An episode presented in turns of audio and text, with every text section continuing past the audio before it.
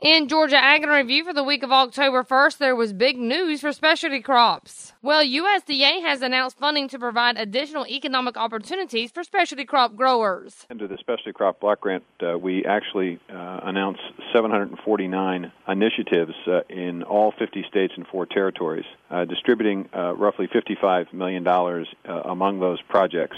That's Ag Secretary Tom Vilsack, who says the overall focus of the grants this year encouraging better and uh, more sustainable agricultural practices, support for beginning farmers, marketing assistance, and also helping to finance processing facilities as well as storage and distribution facilities. And for a quick breakdown of priorities, $2.5 million is for beginner farmer and rancher programs. As for the rest, Vilsack says $5 million uh, will be uh, provided uh, throughout states to encourage better agricultural practices and good handling practices, and up to $7 million uh, will be used uh, for direct marketing opportunities. And of the total funding, the Georgia Department of Agriculture will receive over $1.3 million to carry out 17 projects. For a complete list of the awards and their objectives, visit ams.usda.gov or just log on to our website at southeastagnet.com where we will have a story and a direct link. And with news from the Beef Ambassador Contest, Randall Wiseman had this. Well, Sacramento, California was the location of the 2013 National Beef Ambassador Contest this past weekend,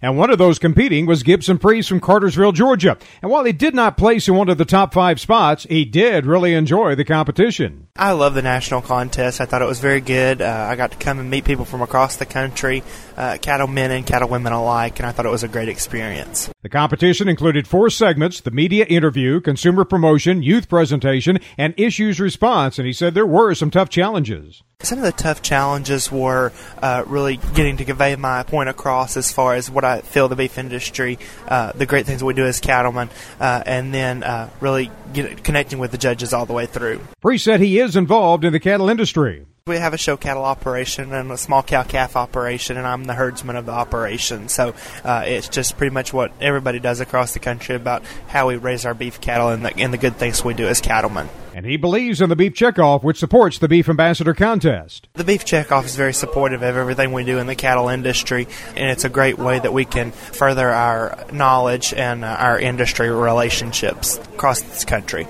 The five chosen to be part of the 2013 National Beef Ambassador team did include Chandler Mulvaney from Alabama, as the other four winners were from Arkansas, California, Minnesota, and Oregon. For more information, go to their website at nationalbeefambassador.org. And we will wrap up for this week with some thoughts on the apocalypse. Well, consumers may be concerned about reports in the press regarding a pending apocalypse, a shortage of pork, or more specifically, bacon. And while USDA livestock analyst Shayle Shagam admits that bacon is in strong demand right now, he adds whether or not the disappointing corn harvest in the U.S. and Europe, as well as some regulatory issues in countries such as Britain, will bring an actual bacon shortage. All depends on how you define the word shortage. As Shagam says, it's really in the hands of the individual producers. It will depend on the financial condition of some of the producers before grain prices went up.